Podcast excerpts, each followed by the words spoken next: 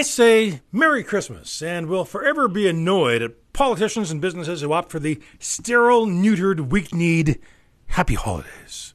And that's not because of strong religious convictions. I get equally annoyed at people who contend this is a Christian country and Christmas is a Christian holiday, and then say anybody who doesn't think so shouldn't take the day off. Well, listen, Canada is actually a secular country that respects all faiths, but officially sanctions none of them. Besides, it's well documented. Christmas is a pagan holiday that was co opted by Christianity a few centuries after Christ's birth. The pagans celebrated the solstice with revelry, gift giving, and evergreen branches that signified life. Does that sound familiar? Also, astronomers say the birth of Jesus was actually in June. For many, Christmas is a religious holiday, and that should be respected.